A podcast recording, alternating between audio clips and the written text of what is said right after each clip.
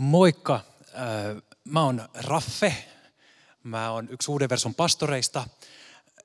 Täällä tavallisesti on mua varsin pätevämpi tyyppi Daniel, mutta hän on lomalla, niin joudutte tänään tyytyyn muhun. Mä tuossa tein muuten äsken sellaisen mokan, että tota, mä, äh, mun oli tarkoitus lähettää itselleni mun saarna muistiinpanot sähköpostiin tietokoneelta sillä että mä voin kännykällä katsoa sitten sähköpostistani. Ja sitten tuossa pari minuuttia ennen Jumalanpalveluksen alkuun toi Markus juontaja sanoi, että sä lähetit jonkun tällaisen pitkän jutun. Mä rupesin miettimään, että apua, että onko mä lähettänyt se vahingossa Markukselle, että onko mulla sitä ollenkaan. Ja sitten kun Markus näytti sitä enemmän, niin mä tajusin, että mä en ole laittanut sitä vain Markukselle, vaan semmoiselle uuden version tukijoiden sähköpostilistalle, jossa on ehkä niin kuin noin 80 henkeä. Niin jos sä oot sillä sähköpostilistalla, niin sä voit halutessasi katsoa sitten niitä saarnamuistiinpanoja samaan tahtiin kuin mäkin kahdon tässä tässä tota, saarnan aikana. Niin tota, ei muuta kuin, että mitäs teille, teille tässä näin. Mutta moka on lahja. No, että jos mä en olisi tehnyt tällaista mokaa, niin mulla ei olisi ollut tällaista tarinaa kertoa tähän hetkeen, mutta vakuutan, että ei ollut tarkoituksellinen. Vaikka mä tiedän yhden tota, tämmöisen ää, bändin, joka tekee paljon kirkkokonsertteja, ja monesti on sillä että jos kirkossa on ihmisiä tullut vaikka kattoon konserttia tai muuten, ja jos he on sellaisia, jotka ei vaikka usein käy kirkossa tai jotenkin tuntuu, että no miten täällä pitäisi olla, ja jos ilmapiiri on vähän jähmeen, niin voi olla, että sitten kun bändi alkaa soittaa, niin kukaan ei oikein rennosti lähde siihen mukaan, niin kuulemma tämä bändi, he tahalteen aloittaa ensimmäisen biisin ihan mettään niin, että ne joutuu sitten lopettaa siinä ja sanoo, että anteeksi, anteeksi, että nyt meni ihan pieleen, että otetaan alusta, katsotaan päästäisikö me kunnolla liikkeelle. Sitten kaikki niin kuin nauraa ja sanoo, että ah, ihan totta, että olipas, olipas hassu juttu, että no niin, keskitytään musiikkiin, kun jää on särkynyt. Tänään me puhutaan kutsusta ja kutsuttuna olemisesta, tai mä puhun, kyllä me varmaan yhdessäkin voidaan puhua, mutta seuraavan noin 15 minuuttia ajattelin käyttää siihen teemaan. Jos mä mietin äh, hienointa kutsua, minkä mä oon saanut, niin äh, tulee muutama vaihtoehto mieleen. Mä oon tässä viime aikoinakin saanut pari hääkutsua, ja niitä on aina niin kuin ilo saada. Ja monesti kun joku lähettää hääkutsun, niin siihen tota, yleensä ollaan mietitty, että minkälainen kutsu ja millainen design ja siihen niin kuin panostetaan, niin se on no yleensä myös niin kuin kivan näköisiä ja se sisältö on tietysti hieno. Että kun saa hääkutsun, niin se, että mihin kutsutaan, niin se on myös niin kuin ilon aihe. Sitten sellainen taas toinen niin kuin hieno kutsu, minkä joskus on saanut, niin – se kutsukortti ei itsessään ollut mitenkään niin kuin graafisesti erityisen hieno, mutta siinä vaikutti se, että kuka sen kutsun lähetti, että minkä takia se oli merkittävä, koska se lähetti Suomen silloinen eduskunnan puhemies äh, hänen virkaroolistaan käsin ja siinä oli virallinen, virallinen leima ja allekirjoitus, niin tota, se tuntui siksi hienolta. Sitten mulle tulee vielä yksi tämmöinen niin kutsu mieleen, Enemmänkin kutsuja on saanut elämässäni kuin kolme kappaletta, mutta kolmas, joka mulle tuli mieleen tuossa, kun tätä aihetta mietin, oli sellainen, kun mä asuin Kreikassa puoli vuotta vaihto-opiskelemassa opiskeluaikoina ja mulla ei ollut siellä hirveästi kontakteja ja menin yhteen seurakuntaan ja siellä ne tyypit kutsu mua mukaan ihan kaikkeen ihan niin kuin heti. Vaikka ne ei tuntenut mua ollenkaan, niin ne kutsui mut mukaan niin kuin ihan, ihan kaikkeen. Me pelataan lautapelejä huomenna ja me mennään rannalle tolloin ja me rukoillaan tolloin ja niin kuin, mä oon menossa käymään kaupassa, että lähdekö messiin. Niin kuin, ehkä siinä oli niin kuin, jopa niin kuin hienompaa se, että he ei tuntenut mua ja silti he rakasti mua niin paljon, vaikka mä olin ihan tuntematon ja uusi tyyppi. Se merkitsi tosi paljon mulle. Huomaan, että kun mietin kutsua ja kutsuja elämässäni, niin niissä merkitsee sekä se kutsun sisältö että se, joka kutsuu. Kutsu voi tietysti olla johonkin yksittäiseen juttuun, johonkin projektiin, mutta se voi myös olla kutsu tehtävään tai johonkin suhteeseen. Ja kutsussa on tosi paljon eri tasoja sana kutsumus tietysti tulee myös sanasta kutsu. Kun jokin asia vetää puoleensa on henkilökohtaisesti tärkeä ja ikään kuin kutsuu luokseen. Silloin puhutaan monesti kutsumuksesta. Se on enemmän kuin vain joku hetken mielijohde, se on ura tai suunta. Ja kutsumuksessa meidän lahjat kohtaa tämän maailman tarpeen jollain merkityksellisellä tavalla. Kutsumussanaan liitetään myös se, että, että kutsumus on monesti sitä henkilöä suurempi tai ehkä yhtä iso kuin se henkilö, mutta siihen liittyy jotain enemmän kuin vain minä. Minä tulen osaksi jotain isompaa. Mä liityn johonkin, mä laitan elämäni johonkin hienoon ja ylevään käyttöön. Kutsuja on hirveän erilaisia, mutta ne on aina jollain tavalla suuria ja tai tärkeitä. Ne ikään kuin odottaa meitä ja sitä, että me astutaan niihin.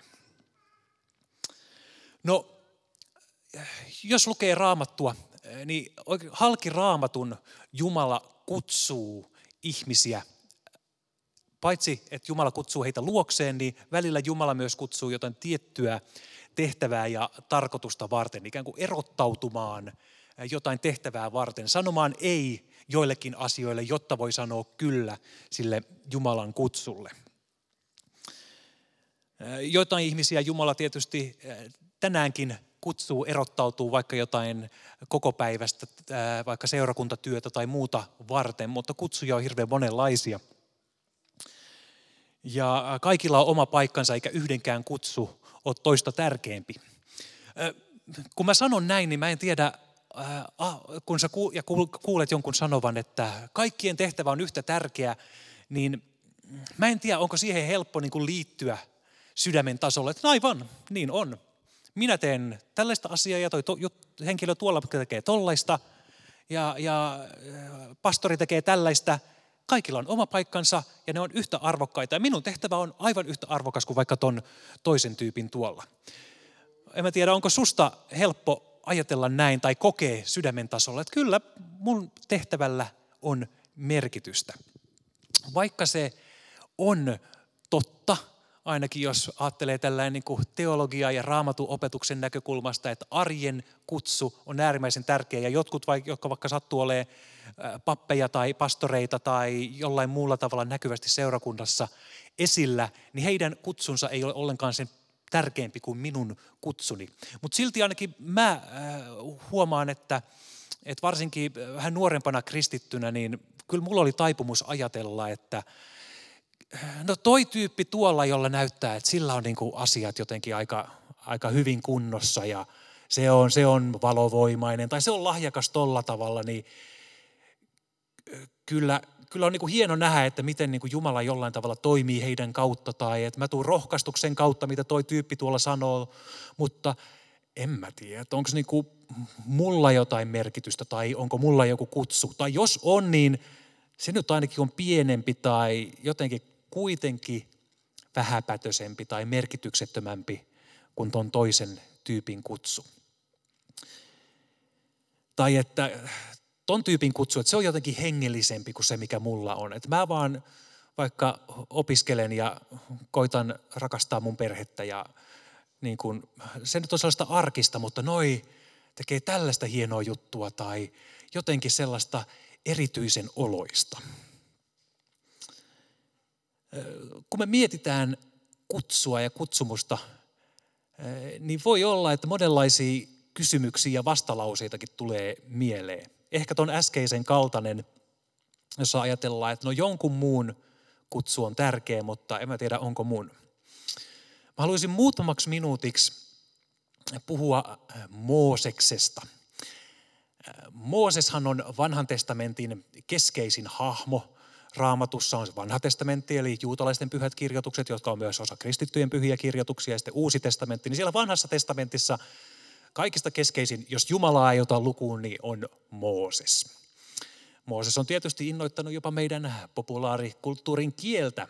Business is business ja Mooses on Mooses tai johonkin henkilöön saatetaan muuteta, viitata imartelevasti tai välillä ehkä vähän ilkeästikin Mooseksena. Mutta tavalla tai toisella niin Mooses edelleen elää meidän kulttuurissa ja kielessä. Mooses oli sillä mielenkiintoinen tyyppi, että hänestä kerrotaan, että hän oli israelilainen, joka adoptoitiin ja otettiin osaksi egyptiläistä perhettä. Tähän aikaan israelilaiset oli orjia Egyptissä ja egyptiläiset heidän herrojaan ja se valtaa pitävä kansan osa. Mooses oli ehkä tietoinen syntyperästään tai sitten ei, mutta siitä huolimatta, että hänet kasvatettiin Egyptissä, egyptiläisten parissa ja egyptiläiseksi, niin kun hän näki, että israelilaista orjaa kohdeltiin väärin, niin kerran nuorena miehenä hänellä todella kiehahti. Hän suuttu aivan silmittömästi ja hän meni ja tappo sen egyptiläisen, joka kohteli tätä israelilaista huonosti.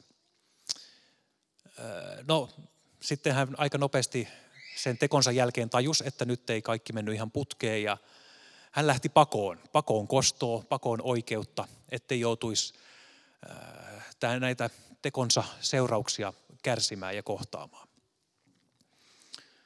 Kuluu semmoinen ihmiselle pitkä aika ja Jumalalle ehkä lyhyt aika kuin 40 vuotta. Mooses tekee paimenen töitä erämaassa. Hän on saanut perhettä. Elämä on ehkä sekä maisemalta että elämän ja työn sisällöltä aika yksitoikkosta. Ja sitten Jumala ilmestyy hänelle. Ehkä tiedätte tarinan semmoista palavasta pensaasta, jonka Mooses huomaa, että pensas palaa, mutta se ei vaan niin kulu. Tuli ei kuluta sitä ja se vaan palaa ja palaa. Ja Jumala alkaa puhumaan ja Jumalalla on asiaa. Hän meinaa niin kutsuu Mooseksen Egyptiin ja sanoo, että mä oon kuullut mun kansan israelilaisten äh, rukoukset ja mä tuun äh, vapauttaa heidät Egyptistä. Mooses varmaan ajattelee, että paitsi että hän, no en mä tiedä mitä hän ajattelee, mä olisin ainakin kauhuissani, että onko mä tulossa hulluksi, kun mä kuulen, että joku puhuu, mutta ei, kyllä mä varmaan oikeasti kuulen ja Jumala puhuu. Tämä on se Jumala, josta mä oon kuullut, israelilaisten Jumala, Abrahamin, Iisakin ja Jaakobin Jumala, että aikaisemmin mä oon kuullut vain puhuttavan, nyt kuulen hänen puhuvan. Ja ehkä Moises ajattelee, että kun Jumala sanoo, että mä tuun vapauttaan israelilaiset, niin Mooses on sellainen, että jes, vihdoinkin, että hienoa, että kuinka sä aiot tehdä sen? No sitten Jumala pääsee asiaan, no hei, mä ajattelin käyttää sua. Ja sitten Mooseksella meneekin vähän sydän kurkkuun ja varmaan kellä vaan meille ehkä menisi myös. Tai ehkä te olette sen verran kovia luita, että teillä ei menisi, mutta mulla menisi, kyllä mä voin sen myöntää. Mooseksella on aika monta vastausta. Hän lähtee kartottamaan niitä kaikkia asioita, minkä takia hän ajattelee, että no hän ei ainakaan pysty tähän. Ja mä ajattelin, että mä nost, kävisin niitä yhdessä teidän kanssa nopeasti läpi. Ja tosiaan, jos niin kuin joku menee ohi, niin tota, sieltä sähköpostista voitte sitten katsoa, että missä kohtaa saarnaa mennään. Mutta ensimmäisenä Mooses sanoo, että, että Jumala, sä kutsut mua tällaiseen, mutta mikä mä on tekeen sellaista? Että et minähän en ole mitään, että mä oon, mä oon vaan yksi ihminen ja niin kuin, ei musta ole tähän. Mikä on varmaan ihan totta, että, että, että ei Mooseksesta omassa voimassaan olisi ollut tällaista toteuttaa. Mutta ehkä onkin niin, että kun Jumala kutsuu meidät johonkin tehtävään tai kutsumukseen, niin hän kyllä tietää, että, että me ei pystytä siihen ilman häntä. Mutta että hän aikoo ja haluaisi tehdä jotain ja pyytää meitä tulee mukaan siihen. Hän haluaa käyttää meitä. Jumala sanoo vastauksena tähän kuin Moosekselle, että kyllä mä tiedän, että susta tuntuu tuolta, mutta hänen vastaus on, että minä olen sinun kanssasi. Et, et, mä kutsun sua menee sinne Egyptiin, mutta minä olen sinun kanssasi. Sinä et mene yksin. Sinne ei mene vaan Mooses, vaan sinne menee Abrahamin, Iisakin ja Jaakobin Jumala. No Mooses vastaa siihen, että no, no okei, sä tuut mun kanssa, mutta sä nyt et ole kertonut mulle oikeastaan tarkemmin, että kuka sä oot. Että sitten kun, kun ne kysyy, että, että tota, kuka mutta on lähettänyt. Niin mitäs mä siihen vastaan? Et, eihän mä nyt voi mennä sinne, jos ihan vaan niin sanoo, että Jumala on mut lähettänyt. Kyllä mä niin tarvin enemmän tietoa, että kuka mut on lähettänyt. No Jumala vastaa tähän kysymykseen. Hän sanoi, että sano heille, että minä olen on lähettänyt sinut. Minun nimeni on minä olen, Jahve. Se on minun nimeni. No sitten seuraava vastalause, mikä Mooseksella on, on mun mielestä nämä kaikki on muuten ymmärrettäviä. Tämä ei ole semmoinen, että olipa Mooses jotenkin heikko tai semmoinen jotenkin huono ihminen, kun hän ajatteli tällaisia. Mä luulen, että mä olisin keksinyt nämä samat ja varmaan 15 lisäksi. Mutta seuraava syy ja asia, minkä Mooses nostaa esiin, on, että entä jos he eivät usko, eivätkä kuuntele minua ja väittävät, että ei Herra ole ilmestynyt sinulle. Varmaan niin väitettiinkin. Ja jälleen, jos on sellainen tilanne, että kokee, että Jumala kutsuu mua johonkin, että on olemassa Jumala, joka jostain kumman syystä haluaa minua käyttää ja tehdä mun elämällä jotain, ja se lähettää mut jonnekin, niin kyllähän se niin kuin aika monelle kuulostaa varmaan niin kuin tosi oudolta ja niin kuin sellaiselta, että mikä ei niin kuin ihan viimeisenä uskoisi, että, jaa, että Jumala on puhunut sulle ja onko kenties joku avaruusoliot sen lisäksi ja mitä sä oot vetänyt ja niin edelleen. Monenlaistahan vastalausetta ja kyseenalaistamista tulisi aivan varmasti, varsinkin jos asia on sellainen, joka vaikuttaa ihan niin kuin mahdottomalta tai niin kuin epätodennäköiseltä tällä niin kuin ihan luonnollisesti katottuna. Siellä täältä tulee tyyppi autiomaasta, paimen, se on ollut siellä 40 vuotta. Se varmaan näyttää ihan erilaiselta kuin miltä egyptiläiset siellä. Ja, ja niin kuin sitten se tulee ja sanoo, sanoo Faaraolle, että kuule, että mä tiedän, että sulla on niin kuin satoja tuhansia orjia täällä, näitä israelilaisia, ja, ja tota, ne on teille tärkeitä ja on, on tota hirveän olennainen osa niin kuin Egyptin, Egyptin toimeentuloa, ja te pidätte niitä ihmisiä omaisuutenanne, mutta koska Jumala on sanonut, että hei, teidän pitäisi päästää ne, niin sä varmaan päästät meidät kaikki lähtemään. Niin ihan ymmärrettävää, että, että, että niin kuin, ei se nyt kuulosta ihan hirveän todennäköiseltä skenaariolta, että, että häntä uskotaan. No Jumala näyttää sitten, että, että hän on todellinen ja voimakas Jumala. Hän muuttaa Mooseksen sauvan käärmeeksi, kun Mooses heittää sen maahan. Ja sitten Jumala sanoo, että ota sitä sauvasta taas kiinni ja se muuttuu taas sauvaksi. Sitten hän sanoo, että laita kätes takin sisään ja ota se nyt sieltä pois. Se käsi on täynnä sairautta. Sitten Jumala sanoi, että laita se käsi takas takin sisään ja sitten ota se sieltä pois. Se käsi on parantunut. Jumala näyttää, että hänellä on voima toteuttaa se, mihin hän kutsuu. No senkin jälkeen, kun Jumala on puhunut ja näyttänyt nämä niin kuin merkit ja voimansa ja sen, että Jumala on läsnä ja sanonut, että mä oon sun kanssa ja tämä on mun nimeni, niin Mooses sanoi, että no mut Jumala, sitten sit vielä sellainen juttu, että mä en kyllä niin kuin osaa puhua, en mä tiedä mitä puhua, mä oon hidas puhumaan, mulla on kankea kieli. Huomaatko, äsken ei välttämättä ollut kankea kieli, niin kuin, tämä ei tule onnistumaan, että en mä osaa vaan puhua. No Jumala tässä vielä kohtaa on kärsivällinen ja sanoo, että minä neuvon sinua. Et jos susta tuntuu, että sun oma viisaus ja kyvyt ja sanat ei riitä, niin ei se mitään. Mä neuvon sua, mä annan sulle sanat, kerron sulle mitä sun pitää sanoa. Jumala kysyy sellaisen samankaltaisen kysymyksen kuin mitä hän Jobin kirjan lopussa kysyy, että, että, että äh, kuka on antanut sinulle suun? Että se suu, jota mä pyydän sua käyttämään, niin mä oon antanut sen sulle. Kyllä mä tiedän, että millainen sun puhetaito on. No sitten, kun Mooses on äh, näistä äh, syistä riisuttu, ehkä Mooses tajuaa, että no nyt kaikki nämä mun epäilykset, niin kyllä Jumala niihin jollain tavalla vastaa ja mm, aika vakuuttavaa se tämä niin kuin on, mutta sitten Mooses sanoo vielä, että mä pyydän, että lähetä joku muu. Mä huomaan, että sä oot mun kanssa ja sä oot todellinen ja sulla on valta ja sä tiedät, mitkä mun puheen lahjat on ja sä oot kuullut israelilaisten rukoukset ja sä haluat käyttää mua ja ihan mahtavaa, mutta käytä jotain muuta, please. Sitten siellä toisessa Mooseksen kirjassa alussa sanotaan, että sitten Herra vihastui Moosekseen. Ehkä tol, sitten. Mä olisin varmaan vihastunut jo aika paljon aikaisemmin, mutta Jumala on lempeä ja kärsivällinen, kunnes meidän parhaaksi hän ei enää ole tietyn kohdan jälkeen kenties. Mutta Jumala vastaa myös siinä kohtaa Moosekselle, että onhan sinulla veljesi Aaron. Minä tiedän, että hän osaa puhua.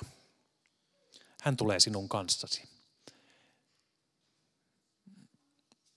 Onkohan niin, että Mooses mietti, että yksin mä en tähän pysty. Mä tarvin rohkaisua ja tukea ja tsemppiä. Mä tarvin tiimin, mä tarvin yhteisön. Mä tarvin myös muita. Yksinäisyys saattaa iskeä. Mä en pysty tähän yksin. Jumala sanoo, että ota sun veli mukaan.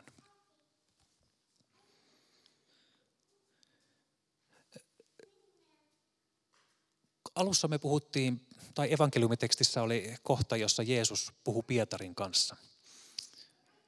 Pietari on tässä evankeliumikatkelmassa, hän on kieltänyt Jeesuksen kolme kertaa kun Jeesus on vangittu, tai kun Jeesus oli vangittu ennen ristiinnaulitsemista. Sama Pietari, joka aikaisemmin vakuutti, että mä oon Jeesus sun kanssa ihan loppuun asti ja mä en tuu sua ikinä kieltämään ja mä oon, se, mä oon sellainen sun seuraaja ja ystävä, että en kiellä ja en väisty sun viereltä. Tämä on oikeastaan ehkä sellainen ensimmäinen keskustelu Jeesuksen ylösnousemuksen jälkeen, joka todella sydämeltä sydämelle Pietarilla ja Jeesuksella on. Jeesus tietää, että Pietari on kieltänyt hänet, pettänyt. Ja että Pietari varmaan on tosi häpeissään. Ja Jeesus ei lähde perkaamaan sitä, että mitä siellä kieltämisen hetkellä oli tapahtunut, vaan Jeesus kysyy, että rakastatko sinä minua? Rakastatko minua? Onko sun sydän edelleen minun? Ja kun Pietari vastaa kyllä, niin Jeesus sanoo, että ruoki minun lampaitani. Se saattaa kuulostaa hassulta, jos kontekstia ei tiedä, että rakastatko minua? Rakastan. No hei, ruoki mun lampaita. Jossain muussa kontekstissa olisi aika outo, outo juttu. Mutta tähän on syy, koska Jeesus sanoi että aikaisemmin, että minä olen hyvä paimen ja kuvas omaa työtään paimenen työksi. Minä kokoon Jumalan kansan, minä kokoon Israelin kansan ja kuin hyvä paimen pidän heistä huolta. Sen jälkeen Jeesus on antanut Pietarille tehtävä, että susta tulee seurakunnan johtaja. Sä oot se kallio, joka tulee johtamaan seurakuntaa. Eli Jeesus on sanonut, että tämä, minä olen paimen, minä kokoon ihmiset yhteen kuin lampaat. Ja Pietari, mä annan sulle tämän tehtävän johtaa tätä joukkoa. Ja nyt kun Pietari on, hän on häpeissään, hän on epäonnistunut, niin Jeesus ensin kysyy, että rakastatko minua? Sen jälkeen kun Pietari sanoi, niin Jeesus sanoi, että ruoki mun lampaitani, ruoki mun karitsoitani, palaa siihen tehtävään, jonka mä sulle annoin. Vaikka sä oot kuinka epäonnistunut ja häpeissäs, niin minä en kadu sitä, että mä oon sut kutsunut. Ja sitten Jeesus kysyy vielä kaksi, toisen ja kolmannen kerran, että rakastatko minua? Pietari sanoi, että kyllä. Ja aina jo toisella ja kolmannellakin kerralla Jeesus sanoi, että ruoki mun lampaitani, ruoki mun seurakuntaa, niin pidä heistä huolta. Jumala ei kutsu täydellisiä ihmisiä, mikä on aika rohkaisevaa ja ihanaa, koska yhtään sellaista ei ole. Jumala ei kutsu päteviä, vaan hän pätevöittää ne, jotka kutsuu. lopulta oikeastaan meidän tehtävä on vaan antautua ja sanoa kyllä. Mutta ei sekään aina ole helppoa, kyllä siihen tarvii rohkaisua ja yhteyttä. Monesti sen tiimin, jonka Mooseskin tarvi. Mutta kun Jumala kutsuu, niin hän ei ota pois kutsua, vaikka me kuinka mokattaisiin. Mooseskin lähti toteuttaa kutsua ja tappo miehen. Se israelilaisten asema, hänen kansansa asema oli hänelle niin tärkeä, että se sai hänet liikkumaan ja raivostumaan. 40 vuotta myöhemmin Jumala ei ole unohtanut. Pietarin kohdalla ehkä joitain, joitain päiviä tai viikkoja myöhemmin Jumala ei myöskään ole unohtanut kutsuaan. Voitaisiko me ihan pikkuhetki rukoilla,